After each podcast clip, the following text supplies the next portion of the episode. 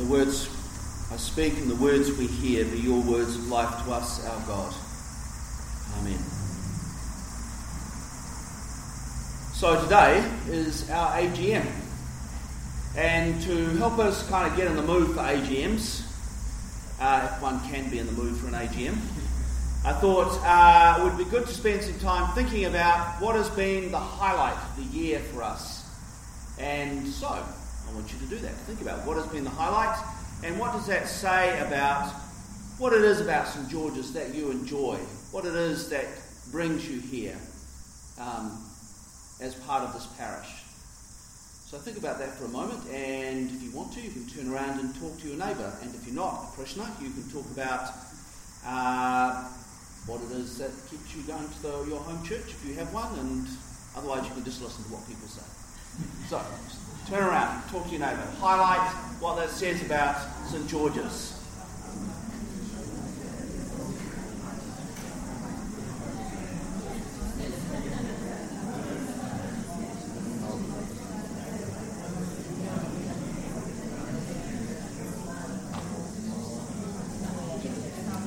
All right. I do have a sermon locked away in this little black book, so I can't spend all, all day. So, what were some of the some of the highlights? The carol service. Yep. What about it?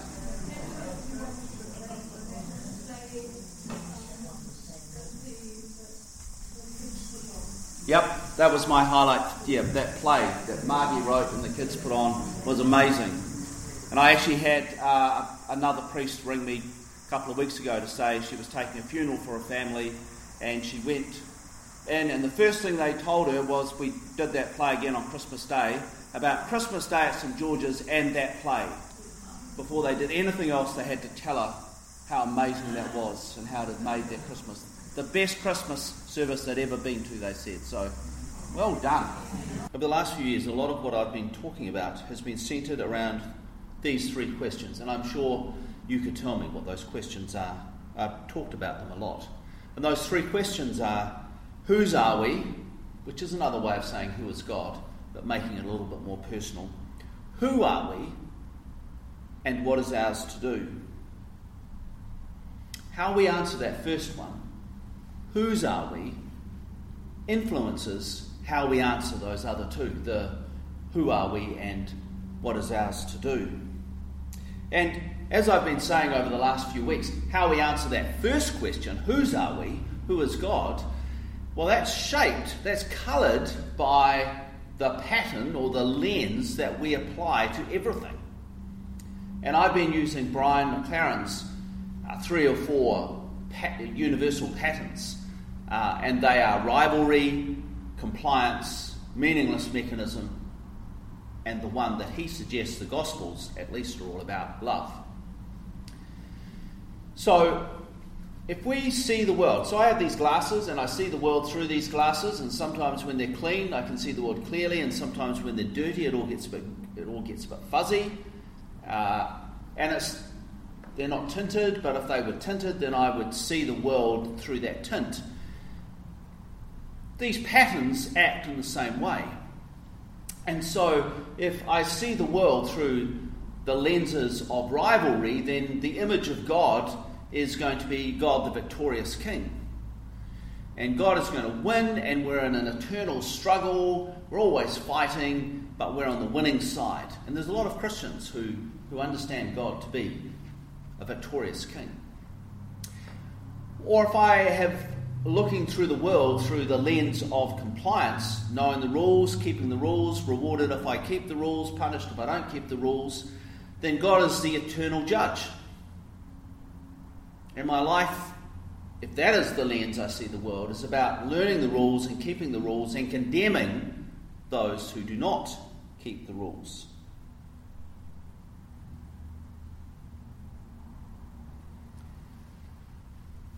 Are there other ways of understanding God? Well, this morning we just heard from the Gospel reading the story from Luke of Jesus talking about the fig tree, the fig tree that does not bear fruit. Now, fruit. Now, it's really important that we don't kind of mix some of the other versions of that story from other Gospels. That we just allow that story to stand on its own.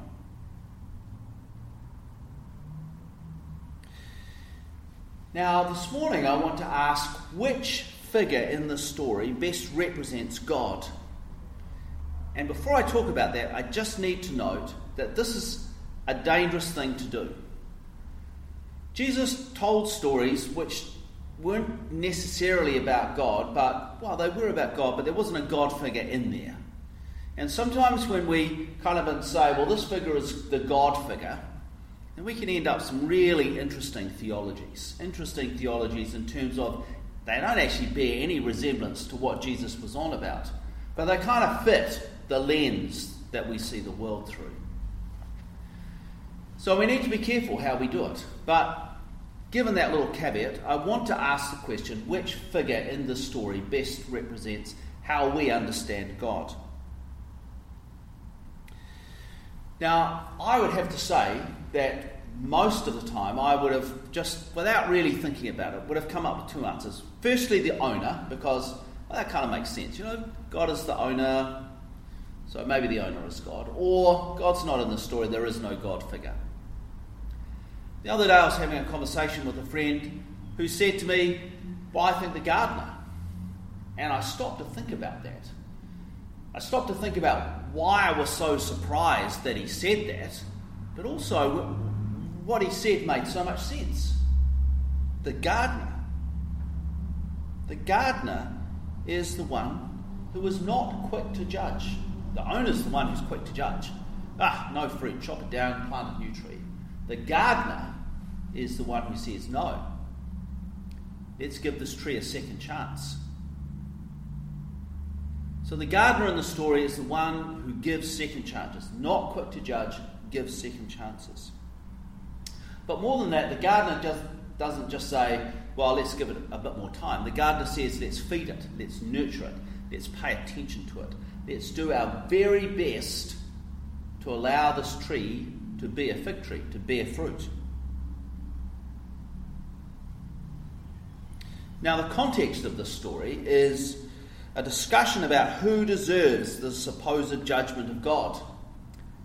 His disciples have come to Jesus and they've said, These Galileans who Pilate has killed and mixed their blood in with the sacrifice, were these more deserving of God's judgment than anyone else? And what about the people who were killed by the tower and the wall of Jerusalem that's fallen on them? Does that mean that they were bigger sinners than anyone else?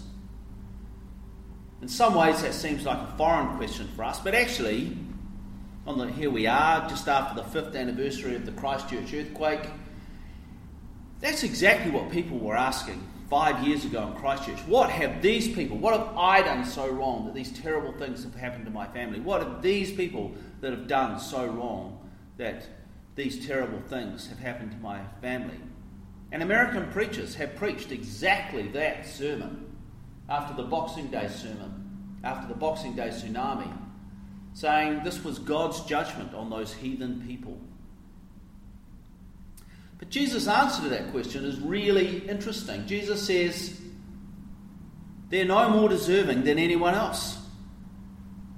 They're no more deserving than you. They're no more deserving than the Pharisees or the priests or even Herod or Pilate himself. We are all in the same boat. We all need to repent.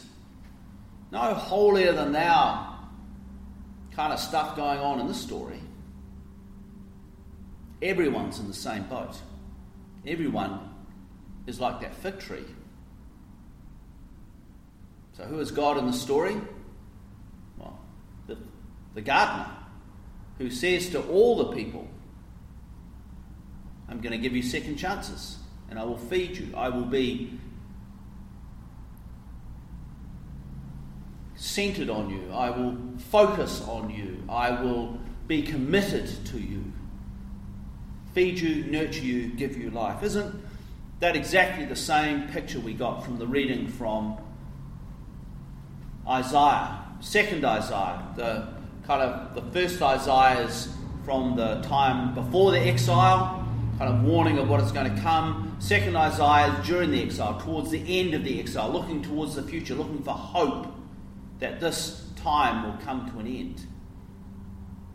And again, we have that same image of God the God who gives second chances, the God who is committed to God's people, the God who feeds and nurtures those people, brings them out of exile back to, the, back to their land, the land that God gave them. Or, or the reading from Paul My ways are, are greater than my thoughts are, are, are, greater than your thoughts. My ways are, are, greater than your ways. Actually, that's Isaiah as well, not Paul.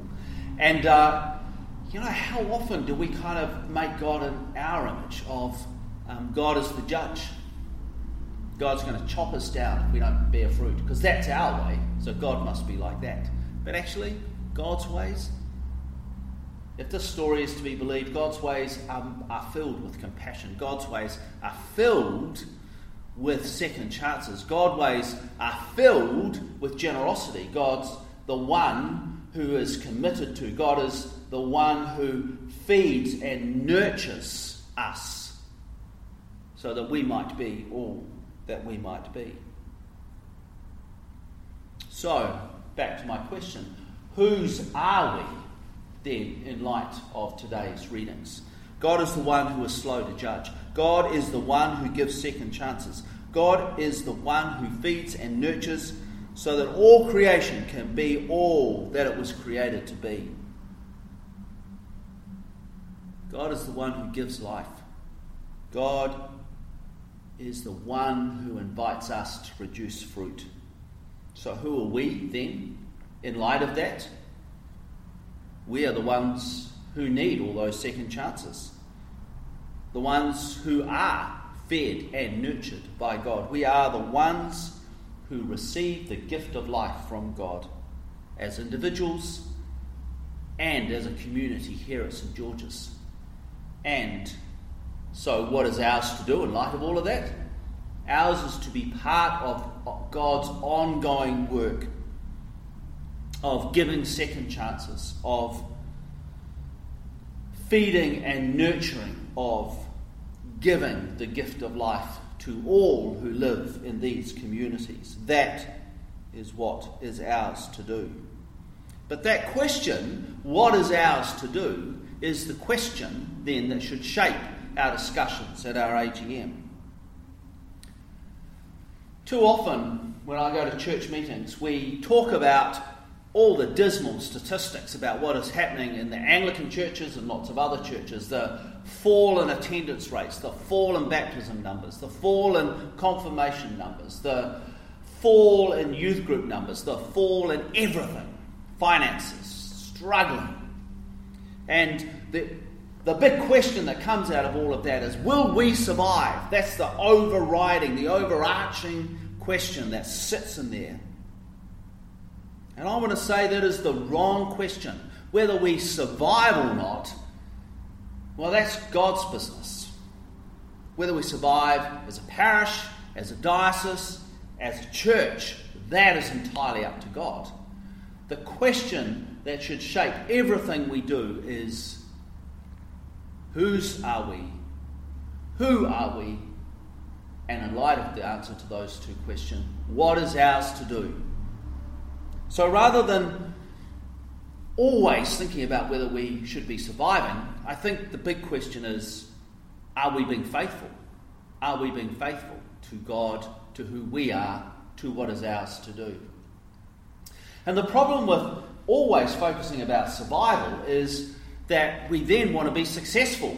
And success is measured in surviving and the, and the numbers that kind of show whether we're surviving or not. So, you know, are our numbers going up? Is our giving increasing? Do we have vibrant youth groups? Do we have great programs? And interestingly, that's what the diocese asks us for every year, those kind of numbers. Which I understand why they ask them, but they I think they kind of lead us to believe that actually they're the they're the the, the important questions, and they're not. They kind of help us look at whether we are doing what is ours to do. But in the end, they don't measure that. And so they kind of lead us to be sidetracked. Instead of being successful, maybe, maybe it's more important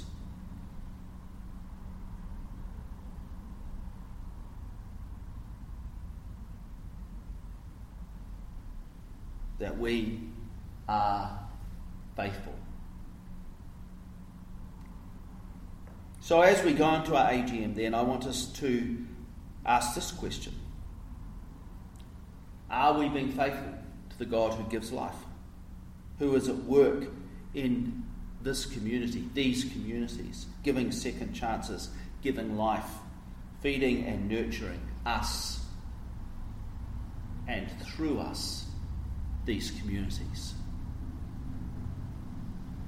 May that be the question we take to our AGM.